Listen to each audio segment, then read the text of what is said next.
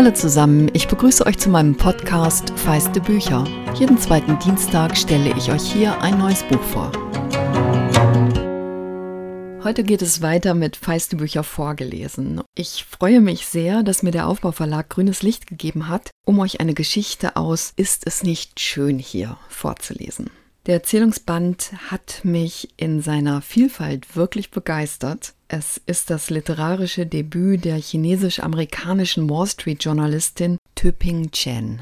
Mit den Geschichten über China, dem Land ihrer Familie, ist sie aufgewachsen, war aber selbst 2006 als Studentin zum ersten Mal dort und hat dann später mehrere Jahre als politische Korrespondentin in Beijing und Hongkong gelebt. Als sie gebeten wurde, doch mal zu sagen, worum es in der Sammlung geht, hat sie geantwortet, es geht um Männer, Frauen und die Liebe. Es geht um Roboter, die Nudeln schneiden. Es geht um Beerdigungsstripperinnen und um Hoffnung, Sehnsüchte und Ambitionen. Und auch wenn die meisten von euch jetzt wahrscheinlich wissen möchten, was es mit den Beerdigungsstripperinnen auf sich hat, habe ich eine andere Geschichte ausgewählt. Denn die hat gleich einen ganzen Sturm an Assoziationen in mir ausgelöst. Töping Shen verwebt darin satirische und dystopische Elemente, sprüht etwas magischen Realismus drüber und obwohl sie die Geschichte vor der Pandemie geschrieben hat, passt sie perfekt in unsere Zeit. Ihr werdet gleich verstehen, was ich meine. Und dann würde ich jetzt mal sagen,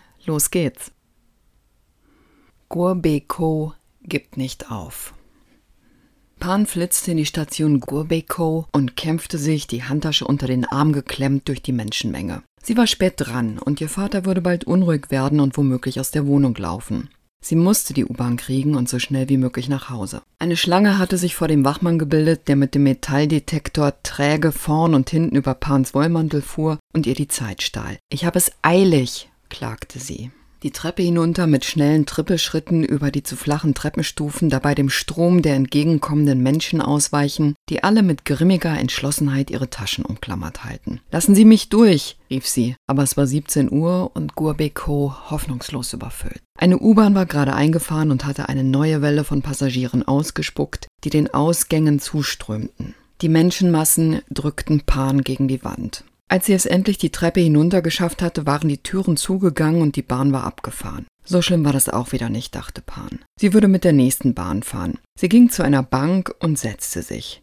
Hetze bringt einfach nichts, schalt sie sich. Heute hatte sie das Kleingeld in ihrer Kasse zu schnell gezählt und einen Fehler gemacht. 20 Yuan hatten gefehlt und sie hatte den Fehlbetrag aus der eigenen Tasche begleichen müssen. Als sie ein Kind war, hatte ihre Familie sie mit dem Spitznamen Jan Ho Le aufgezogen. Seit sie ganz klein war, hatte sie immer die Frage und dann auf den Lippen gehabt. Ihre Mutter sagte zum Beispiel, ich kaufe heute Lauch. Und dann? Dann mache ich Suppe damit. Und dann? Dann essen wir sie. Und dann?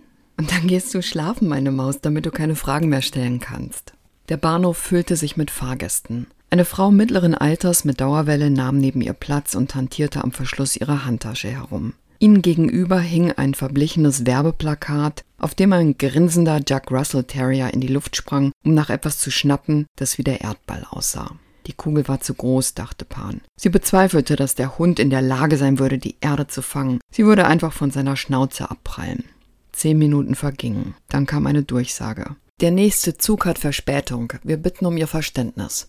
Die U-Bahn war ein Wunderwerk der Technik, erst zwei Jahre alt und hochmodern. Die Türen öffneten sich wie ein singender Mund, dazu ertönte ein fröhlicher Glockenton. Nach genau 20 Sekunden schlossen sie sich selbsttätig wieder. 26 U-Bahn-Linien waren bereits fertiggestellt, an zehn weiteren wurde derzeit gebaut. Es gab keine Stadt der Welt, die so schnell U-Bahnen baute. Eine halbe Stunde verging. Immer mehr Wartende liefen unglücklich herum, jeder in seinen Mantel verpackt. Pan war froh, dass sie einen Sitzplatz hatte. Ungefähr alle zehn Minuten gab es eine neue Durchsage. Der nächste Zug hat Verspätung. Wir bitten um Ihr Verständnis. Zwei Jugendliche zogen die Jacken aus, legten sie auf den Boden und setzten sich darauf. Eine Handvoll anderer machte es den beiden Jungen nach. Pan schliefen allmählich die Füße ein und sie bewegte die eiskalten Zehen in den rosa Stiefeln. Es waren schon seit einer ganzen Weile keine neuen Fahrgäste mehr auf den Bahnsteig gekommen, fiel ihr auf. Sie mussten draußen weggeschickt worden sein. Ein Mann in einer leuchtend blauen Jacke am anderen Ende des Bahnsteigs war der Erste, der wegzugehen versuchte. Empört führte er ein halbes Dutzend Fahrgäste die Treppe hinauf, wo sie an die Zugangspforten hämmerten, hohe Platten aus massivem Stahl. Ein Wachmann musste sich eine Trittleiter geholt haben, weil auf einmal sein Gesicht und Oberkörper oberhalb der Absperrung auftauchten. Die Störung ist bald behoben und der Zug fährt sicher bald wieder, sagte er freundlich. Als zurückgeschrien wurde, nickte er verständnisvoll. Ich weiß, ich weiß, sagte er. Sie sind müde. Ich bin auch müde. Sie wollen heimgehen und zu Abend essen und sich ausruhen. Das will ich auch. Bitte haben Sie noch ein wenig Geduld. Zusammen kommen wir ans Ziel. Danach ließ er seine Hüften ein wenig kreisen, woraufhin die Menge in Gelächter ausbrach. Nach Eröffnung der U-Bahn hatte die Regierung schöne junge Frauen eingestellt, die in enge Miniröcke und Blusen mit einer roten Schärpe gekleidet waren. Auf der Schärpe stand Bahngöttinnen im Dienst der Bevölkerung. Während der Stoßzeiten standen sie auf dem Bahnsteig, wackelten mit den Hüften und sangen dabei das immer gleiche Lied. Danke für die Mitarbeit, Schlange bilden, bloß nicht drängeln, Höflichkeit ist angesagt für unser aller Sicherheit, zusammen kommen wir ans Ziel. Pan lachte nicht. Zu Hause wartete ihr Vater auf sie, wartete darauf, dass sie heimkam und Essen kochte. Mittlerweile würde er schon beunruhigt im Wohnzimmer auf und ablaufen, wo der Fernseher den ganzen Nachmittag lang lief, damit er sich nicht langweilte. Aber die Lieblingssendung ihres Vaters war vor einer Stunde zu Ende gegangen und sie mochte sich nicht ausmalen, auf welche Idee er als nächstes verfallen würde die Gasflamme am Herd anstellen, mit dem Kopf gegen die Wand rennen. Pan nahm ihre Dauerkarte und bewegte sie über die Zugangssperre. Ein rotes X leuchtete auf. Lasst uns raus! schrie sie. Aber der Kopf des Wachmanns war bereits verschwunden. In dieser Nacht schliefen sie auf ihren Mänteln, jeder in gebührendem Abstand zu den anderen, die Köpfe auf die Taschen gebettet. Das Licht blieb an. Ein Baby wimmerte leise weinte aber nicht. Empfang gab es nicht, sie waren zu tief unter der Erde. Aber Pan, die sich ein Plätzchen auf dem Boden in der Nähe der Toilette am westlichen Ende des Tunnels gesichert hatte, ließ ihr Handy trotzdem nicht aus dem Auge. Sie sah die Zeit verstreichen. 23.10 Uhr, 4.30 Uhr, 6.32 Uhr. Ihr Magen krampfte sich vor Angst zusammen, sobald sie an ihren Vater dachte. Vielleicht hatte ja eine Nachbarin nach ihm geschaut, versuchte sie sich zu beruhigen. Um acht tauchten zwei Wachleute auf. Diesmal hinter einer Tür, auf der Personal stand, die die Nacht über abgeschlossen war. Der erste schob einen Wagen vor sich her, auf dem Behälter mit Instant-Ramennudeln und große Thermoskonnen mit heißem Wasser standen. Jeder Passagier bekam eine Tasse, eine Zahnbürste und ein winziges Stück Seife in einem Beutel, auf dem in weißen Buchstaben humanitäre Hilfe stand. Die Reparaturen dauern immer noch an, sagte er kurz angebunden. Ein Mann in einer schmuddeligen, reflektierenden Weste, die von Straßenkehrern getragen wird, stand auf und klopfte sich den Dreck ab. Ihr könnt uns nicht so behandeln, rief er. Wir müssen los, lasst uns gehen. Der Wachmann schüttelte bedauernd den Kopf. Passagiere dürfen nicht an derselben Station aussteigen, an der sie eingestiegen sind, sagte er. So steht es in den Vorschriften. Der zweite Wachmann klebte ein Blatt Papier an die Wand. Aufgrund einer technischen Störung verkehren die Züge an der Station Gurbeko derzeit unregelmäßig. Die Fahrgäste werden an ihr Ziel kommen. Vielen Dank für Ihr Verständnis. In einer Ecke prangte ein rotes Siegel. Dann lassen Sie uns halt da raus, sagte ein anderer Mann und zeigte auf die Tür, durch die die Wachleute hereingekommen waren. Ein dritter Wachmann schob einen weiteren Wagen herein.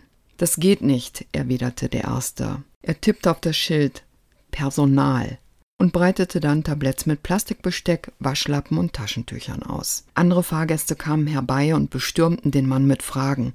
Wie lange dauerte es noch? Was war es genau für eine Störung? Konnte der Fahrpreis erstattet werden? Wir bringen Sie an Ihr Ziel, war die einzige Antwort, die sie bekamen. Sie können eventuell Angehörigen Nachrichten übermitteln, sagten die Wachleute. Sie würden auch für die Verständigung der Arbeitgeber sorgen. Einer der Teenager sprintete auf die Tür zu. Der zweite Wachmann zog einen elektrischen Knüppel aus dem Gürtel und ließ ihn auf dem jungen Mann niedergehen, der leise stöhnend zu Boden ging. Ich kann's nicht glauben, dass du mich dazu gezwungen hast, sagte der Wachmann wütend. Innerhalb weniger Minuten hatten die Wachleute an einem Ende des Bahnsteigs eine kleine Versorgungsstation aufgebaut. Es gab Sojamilch, Cracker, Instantnudeln, Malbücher, Buntstifte und einen Stapel grobe gelbe Decken. Wir danken Ihnen für Ihr Verständnis, sagten sie zu den Versammelten, bevor sie verschwanden. Bald sind sie wieder auf dem Weg.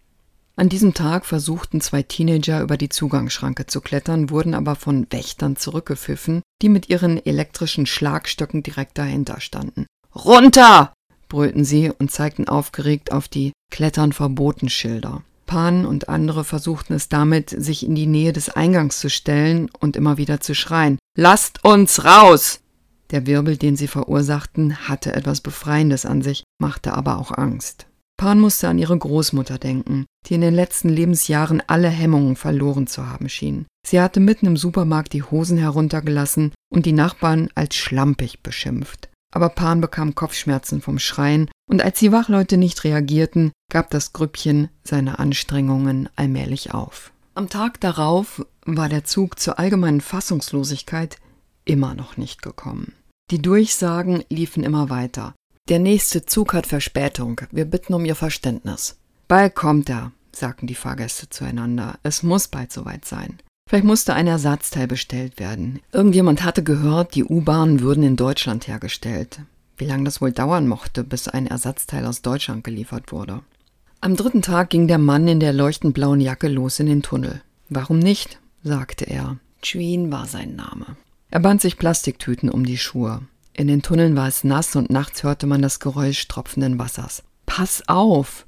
rief Pan, als Chuin sich auf den Weg machte. Es gefiel ihr, wie er mit seiner schmalen Hüfte stundenlang auf dem Bahnsteig stand und angestrengt lauschte, ob irgendwelche Zuggeräusche zu hören waren und wie er nach den Mahlzeiten herumliegende Deckel von Instant-Nudelpackungen auflas und ordentlich stapelte.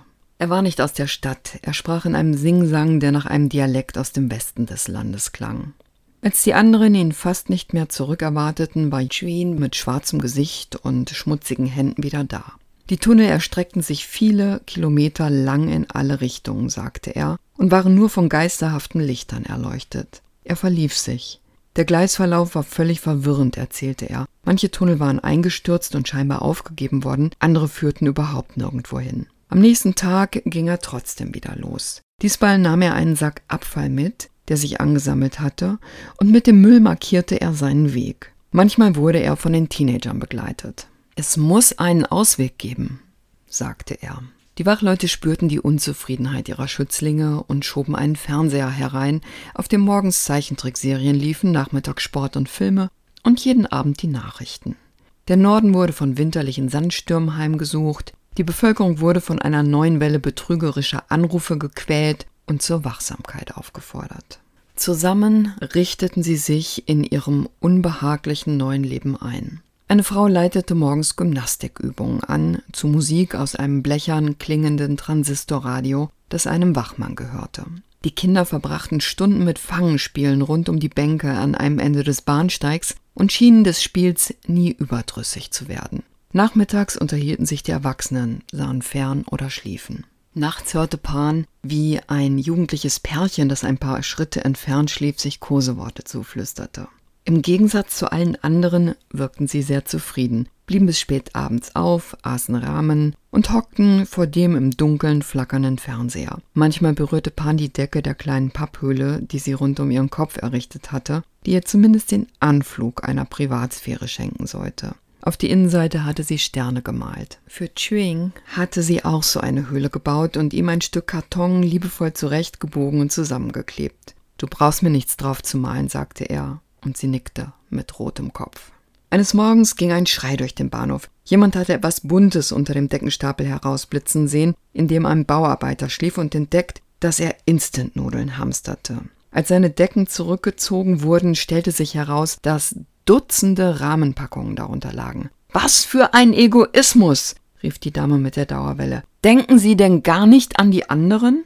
Stehen Sie auf, entschuldigen Sie sich. Schlussendlich wurde abgestimmt und ein emeritierter Professor aus ihrer Runde wurde auserwählt, die Rahmenverteilung zu überwachen. Ein Hinweis wurde geschrieben und an die Versorgungsstation geklebt. Keine persönliche Bereicherung. Nehmen Sie nur das, was Sie wirklich brauchen. Später, am selben Nachmittag, der Professor wurde von einigen mit Argwohn betrachtet, wurde noch einmal abgestimmt und beschlossen, dass sie Essensmarken für die Nudeln anfertigen würden, die jeden Morgen verteilt werden sollten. Dieses System blieb ein paar Tage lang in Kraft, bis die Wachleute zusätzliche Rahmenpackungen herbeischafften. Dann gab es sowieso zu viel Nudeln und das System wurde aufgegeben. Pan dachte an die erste Zugfahrt ihres Lebens. 13 Jahre war das her. Mit ihrer Mutter, bevor sie an Magenkrebs gestorben war. Ihr Vater war natürlich auch dabei gewesen. Das war vor seinem Unfall, bevor die Verwirrung bei ihm einsetzte, bevor die Krankheit ihn zum Invaliden machte.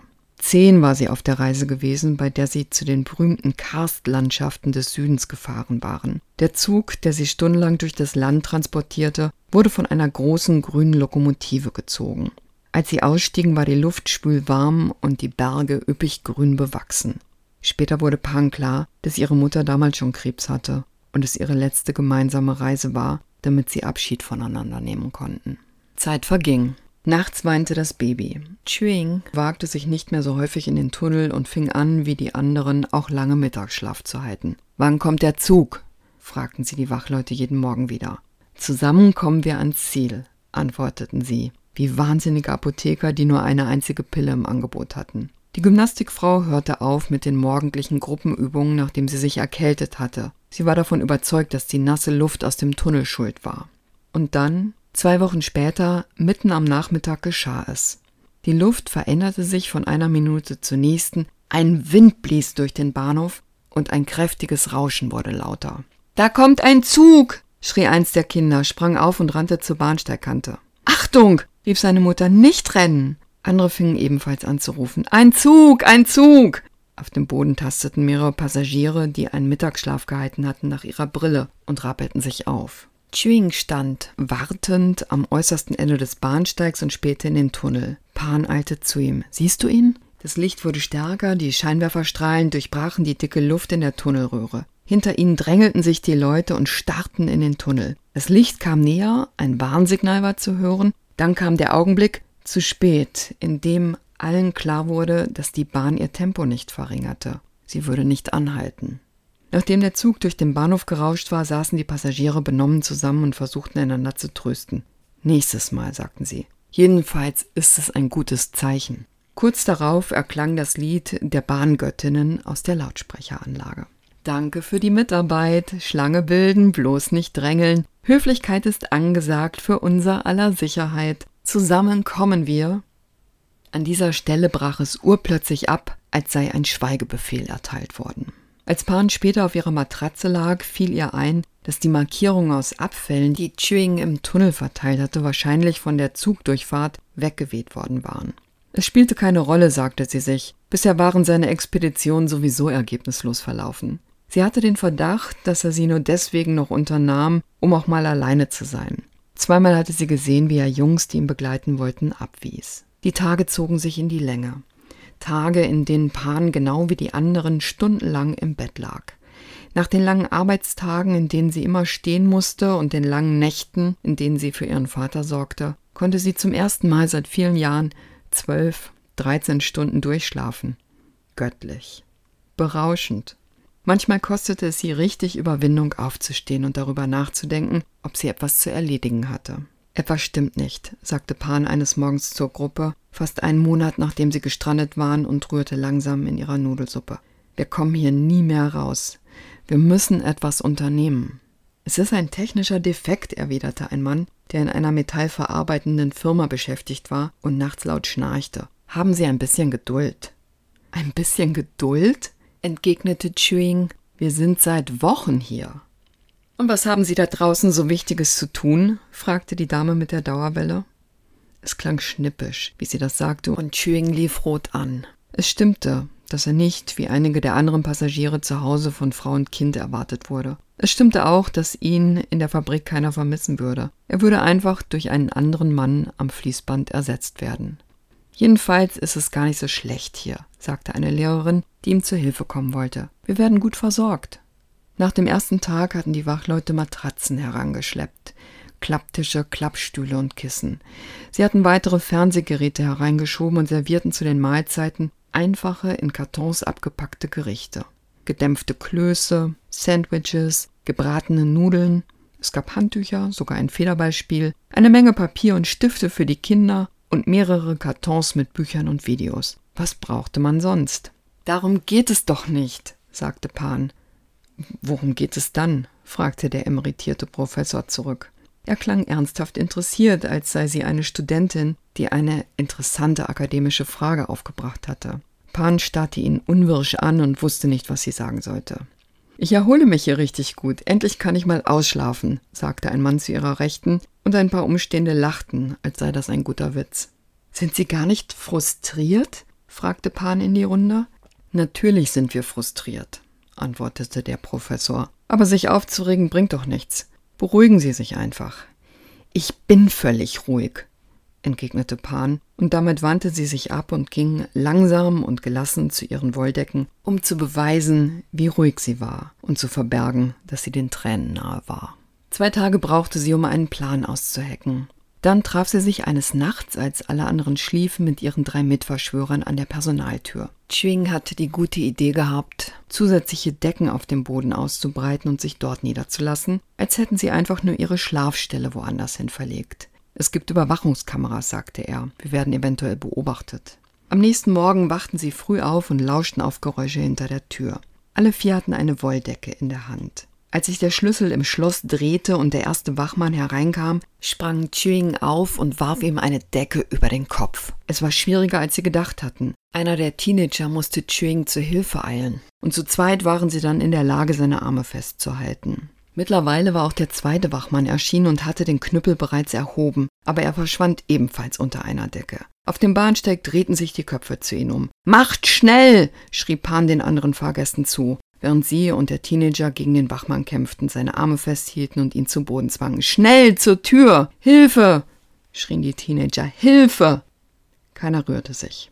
Im nächsten Augenblick war ein halbes Dutzend weiterer Wachleute durch den Tumult auf den Plan gerufen worden. Hereingestürmt hatte ihre Kollegen aus den Decken befreit und Chewing und den Teenagern Elektroschocks verpasst. Pan taten sie nichts. Die Überraschung, dass sie es mit einer Frau zu tun hatten, war ihnen anzusehen. Halt! kreischte sie. Bitte! Sie beachteten sie nicht und versetzten Chewing und den Jungs im Gehen ein paar halbherzige Tritte. Aus Chewings Nase lief Blut und den vollen Essenswagen nahmen sie auch wieder mit. Danach wurde eine weitere Abstimmung durchgeführt. Chewing und die Teenager durften sich morgens nicht in der Nähe der Personaltür aufhalten. Sie bringen uns in Schwierigkeiten, schimpfte die Dame mit der Dauerwelle. Ist Ihnen denn gar nicht klar, dass wir vollkommen von den Wachleuten abhängig sind?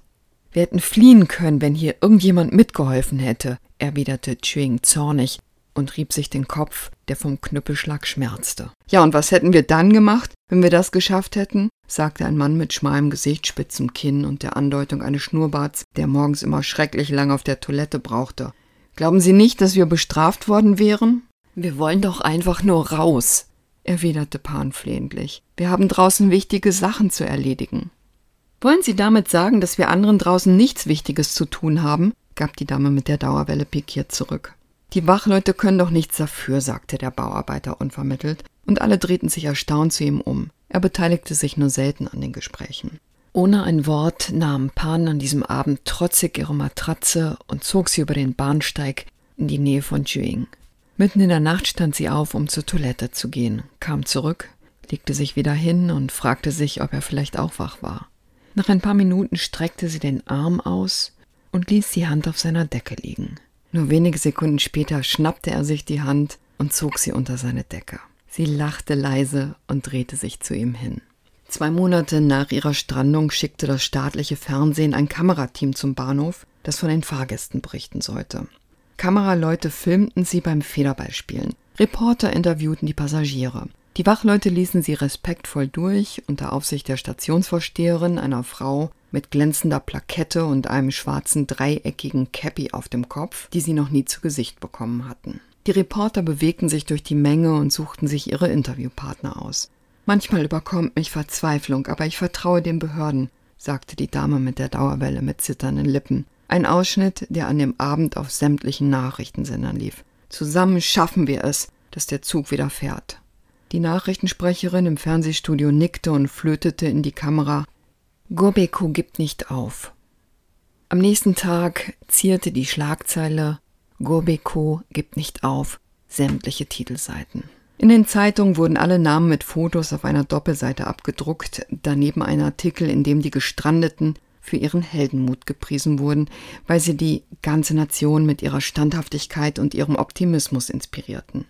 Als sie die Zeitungen lasen, die am Morgen von den Wachleuten mitgebracht wurden und ihre Fotos betrachteten, wandelte sich die Stimmung im Tunnel. Die Dame mit der Dauerwelle bat um weitere Exemplare, die ihr versprochen wurden. Der emeritierte Professor berief nach dem Frühstück eine Zusammenkunft ein.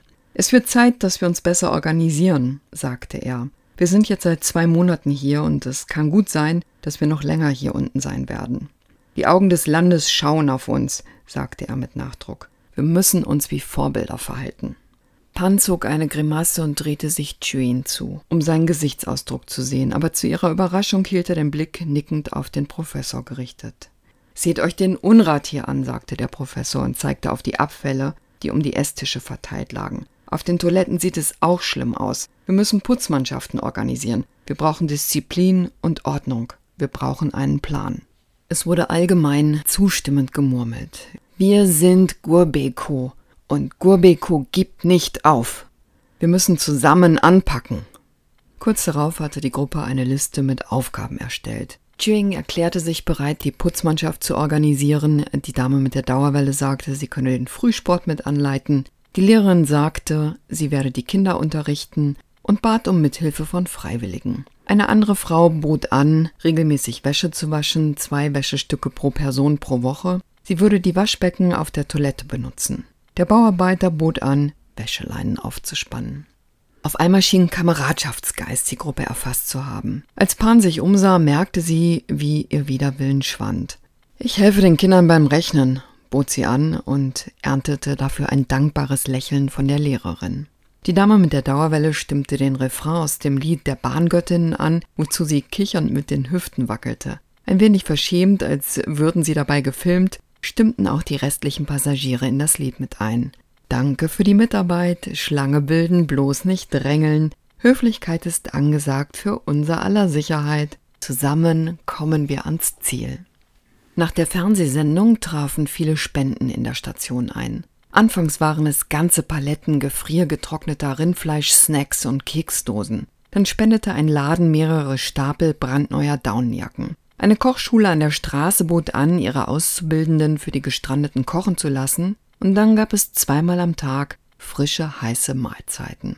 Zur großen Begeisterung der Gruppe wurde ihnen auch ein altes Karaoke-Gerät geschenkt, und bald darauf waren die Nachmittage aufgelockert von den Klängen fröhlich singender Menschen, die sich am Mikrofon abwechselten. Auch die Wachleute verhielten sich unerwartet beflissen. Als die Passagiere im Fernsehen Werbung für ein neues Brathuhnprodukt sahen, brachten sie ihnen Kostproben mit. Als der emeritierte Professor über die Kälte klagte, ließen sie ein elektrisches Heizöfchen kommen.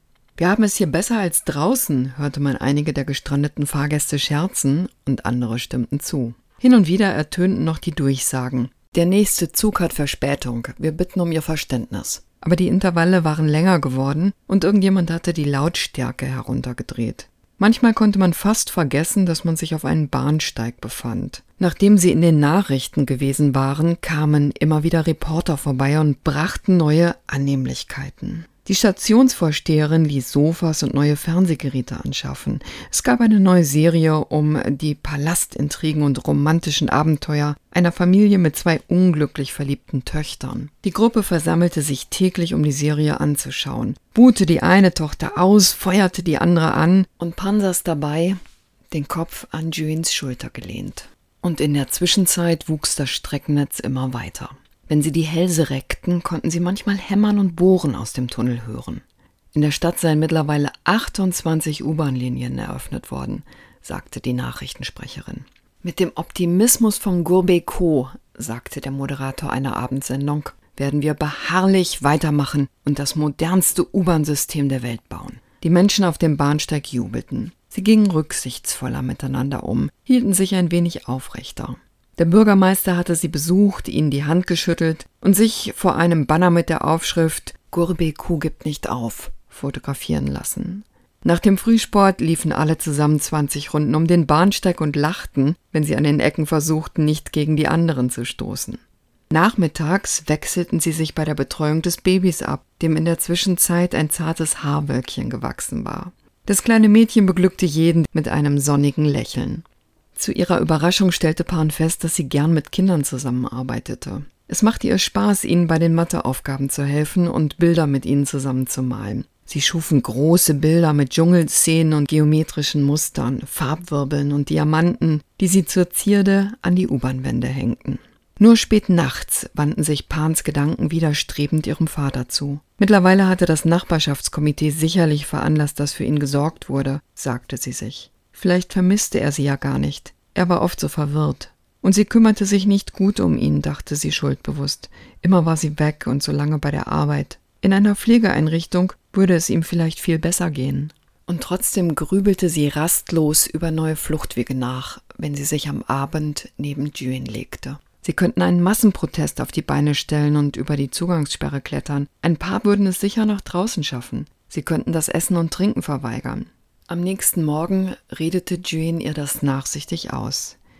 Jetzt sind wir schon so lange hier, wir brauchen nur noch ein wenig Geduld, sagte er. Wir haben alles versucht. Und falls es dir noch nicht aufgefallen sein sollte, fügte er hinzu, die meisten Leute sind hier ziemlich zufrieden. Und damit stand er auf und ging Federball spielen. Seit einigen Wochen trug er ein hitziges Gefecht gegen den Bauarbeiter aus. Angewidert aß Pan noch zwei Extraschalen Rahmen, weil sie nichts anderes zu tun hatte. In der Nähe hatte die Gymnastikfrau die Karaoke-Anlage angestellt und gab zusammen mit zwei anderen Frauen die beschwingte Version eines Volkslieds zum Besten. Pan legte sich hin, schloss die Augen und schlief wieder ein. Eines Morgens kamen die Wachleute herein und befestigten einen neuen Anschlag an den Wänden. Achtung, stand da. In der Station Gorbeko werden momentan Gleisarbeiten durchgeführt. Das Betreten der Gleisanlagen ist bis auf weiteres untersagt. Kurz flackerte ein Interesse in der Gruppe auf, dann erstarb es wieder. Die Dame mit der Dauerwelle ließ sich nicht bei der Durchführung ihrer Aerobic-Stunde stören, die an diesem Tag verspätet begonnen hatte, weil ein paar Teilnehmerinnen verschlafen hatten. Und die Gruppe wollte so schnell wie möglich zum Ende kommen und frühstücken. Köstlich duftende, gebratene Pilze und Reisporridge mit sauer eingelegtem Gemüse. Die Mitteilung war sowieso überflüssig. Juin und die Teenager hatten den Versuch, einen Ausweg durch den Tunnel zu finden, schon lange aufgegeben. Kurz nach dem Aushang der Mitteilung kam ein Zug. Alle unterbrachen das, was sie gerade taten, und blickten auf, als das laute Rauschen immer näher kam und ein lautes Warnsignal ertönte. Ein paar Kinder bewegten sich auf den Bahnsteigrand zu, aber die Erwachsenen erstarrten einfach und glotzten. Als die U-Bahn einfuhr, sahen sie, dass sie voller Menschen war. Massen müde wirkender Pendler, deren Gesichter unter den Leuchtstoffröhren weiß und teigig aussahen. Die Bahn rauschte durch, ohne ihr Tempo zu verringern, und war im nächsten Augenblick verschwunden. Hinterher unterhielten sich die Erwachsenen im gedämpften Tonfall. So viele Unbekannte nach all den Monaten zu sehen, war beunruhigend. Das war seltsam, sagte der Professor laut zu sich selbst. Die sahen so unglücklich aus, die Leute, sagte jemand. Draußen zu sein ist gar nicht einfach, bekräftigte die Gymnastikfrau nickend. Jemand stellte den Fernseher an. Die Abendnachrichten fingen an. Jean und zwei Frauen, die mit dem Aufräumen dran waren, gingen herum und sammelten die Teller ein und stapelten sie auf Tabletts, wo die Wachleute sie am nächsten Tag mitnehmen würden. An diesem Abend ging es in den Nachrichten um den Verlust von Arbeitsplätzen, weil zwei Stahlraffinerien dicht machten. Seit mehreren Wochen hatten die Nachrichten immer wieder denselben Tenor. Das Wirtschaftswachstum verlangsamte sich. In manchen Gegenden gab es reihenweise Verbrechen. Die Reporterinnen forderten die Fernsehzuschauer auf, ihre Türen abzuschließen. Traurig, seufzte der Bauarbeiter, und die anderen pflichteten ihm bei. Danach kamen alle ein, zwei Tage Züge durch. Manchmal fuhren sie mit gellendem Warnsignal im Bahnhof ein, manchmal rasten sie geräuschlos mit gelöschten Lichtern durch. Zweimal tauchten Waggons mit Menschen auf, einmal wieder Pendler, ein anderes Mal ein einzelner Mann in einem orangefarbenen Arbeitsoverall, der an seiner Lampe herumhantierte. Die Züge verlangsamten ihr Tempo nicht und hielten auch nicht an. Die meisten Gestrandeten lernten die Durchfahrt der Züge zu ignorieren, aber eine Frau mit fleckigem Gesicht und schlecht gestricktem Pullover schien davon um den Verstand gebracht zu werden. Jedes Mal, wenn ein Zug durchgefahren war, verzog sie sich allein in eine Ecke und führte Selbstgespräche, wobei sie vor und zurück wippte. Wenn die nächste Bahn kam, rannte sie ihr hinterher und schlug mit den Armen auf den schnell durchfahrenden Triebwagen ein, was die anderen zutiefst erschreckte. Schließlich wurde sie bei Einfahrt eines Zuges gewaltsam festgehalten. Sonst verletzt sie sich noch, sagten sie zueinander. Am Ende fällt sie noch auf die Gleise. Aber die Züge fuhren zu völlig unvorhersehbaren Tages- und Nachtzeiten durch und man konnte sie nicht ständig im Auge behalten. Schließlich baten sie die Wachleute um eine kurze Kette, mit der sie die Frau an das Fallrohr bei der Toilette ketteten. Sie brachten ihr die Matratze und stellten ihr ein Fernsehgerät hin. Wir wollen nur ihr Bestes, sagten sie zu ihr, nicht, dass sie sich verletzen. Anfangs brüllte die Frau, aber dann beruhigte sie sich. Die Frau erinnerte Pan an ihren Vater. Nachmittags setzte sie sich zu der Frau und malte Bilder, wobei die Frau ihr fasziniert zusah. Pan fing an, ihr zu den Essenszeiten einen Teller zu bringen und passte auf, dass sie genug aß. Noch ein bisschen Sellerie? sagte sie, so wie sie es sonst bei ihrem Vater tat. Wenn Pan sich um sie kümmerte, gab die Frau zufriedene Geräusche von sich. Es ließ sich nicht feststellen, ob sie schon lange geistig weggetreten war oder ob das Leben in Gubeiku Schuld daran trug. Wenn die Züge kamen, sprang die Frau auf und wollte sich mit rasselnder Kette auf den Triebwagen stürzen, als hätte er ihrer Familie in einem anderen Leben etwas Böses angetan. In gedämpften Tönen wurde über sie geflüstert. Wohin war sie wohl an dem Tag gefahren, an dem sie dort strandeten? Was sollte nach der Befreiung aus ihr werden? Die Arme. So jemanden will man doch an keiner Arbeitsstätte haben. Sie kann von Glück sagen, dass sie hier gelandet ist. Der Professor kam auf die geniale Idee, den mittlerweile vergilbten Zeitungsartikel zu suchen, in dem alle Passagiere aufgeführt waren. Sie fanden das Bild der Frau und schüttelten verwundert den Kopf. Da stand, sie sei Buchhalterin. Ein Proteststurm brach los. Unmöglich. Schaut sie euch doch nur an, sagte der Professor. Das muss ein Fehler sein, sagten die anderen. Und dann war eines Tages heimlich, still und leise die U-Bahn da.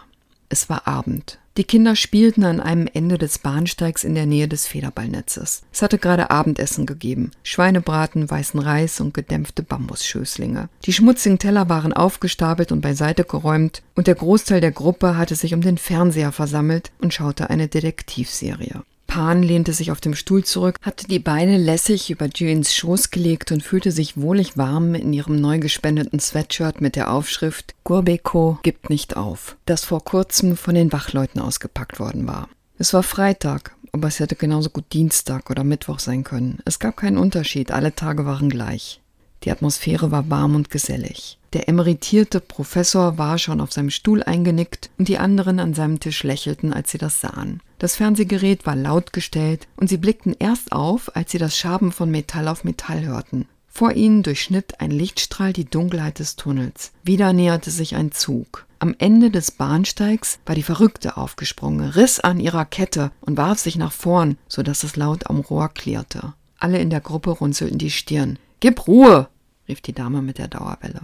Das Brausen des Zugs war weniger laut als sonst, und im nächsten Moment wurde der Gruppe auch klar, warum. Die U-Bahn fuhr nicht sehr schnell, sie verlangsamte sogar ihr Tempo. Sie hielt an. Einen Augenblick später hatten sich die Türen mit einem fröhlichen Glockenklang geöffnet. Der Waggon war leer. Das Licht darin war gelblich und der Teppichbelag abgenutzt und schmutzig. Sie hat gehalten, schrie jemand.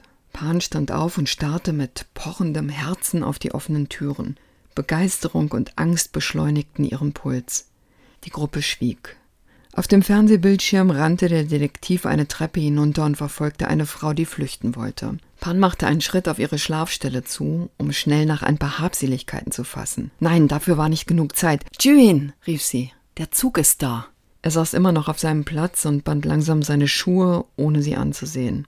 Das könnte gefährlich sein, warnte der Professor. Niemand rührte sich. Besser, wir fragen erst nach, brummte einer der anderen. Finden raus, was los ist. Aber vielleicht ist das unsere einzige Chance, schrie Pan. Mehrere Augenpaare lösten sich widerwillig vom Fernsehprogramm. Jetzt kommt schon, steht auf! Wie lange warten wir jetzt schon darauf? Die Warnglocke der U-Bahn erklang. Die Türen würden sich im nächsten Augenblick schließen. Beeilt euch! schrie sie aber die anderen blieben einfach sitzen.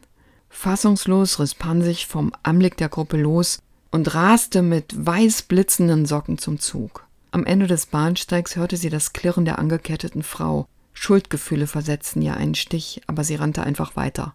Zwei Teenager sprangen auf und hechteten ihr hinterher. Die Türen schlossen sich. Pan, warte doch, rief Jane. Sie hörte ihn nicht. Keuchend stand sie da, voller Begeisterung und voller Angst, sie hatte es in die Bahn geschafft. Ist es nicht schön hier von Töping Chen ist im Aufbau Verlag erschienen. Anke Caroline Burger hat die zehn Geschichten aus dem Englischen übersetzt. Das Hardcover hat 251 Seiten und kostet 22 Euro. Ich freue mich über den Austausch mit euch. Am einfachsten geht das bei Instagram. Und es würde mich sehr freuen, wenn ihr bei eurem Podcatcher auf Abonnieren klickt, denn das hilft mir, dass der Podcast wahrgenommen wird.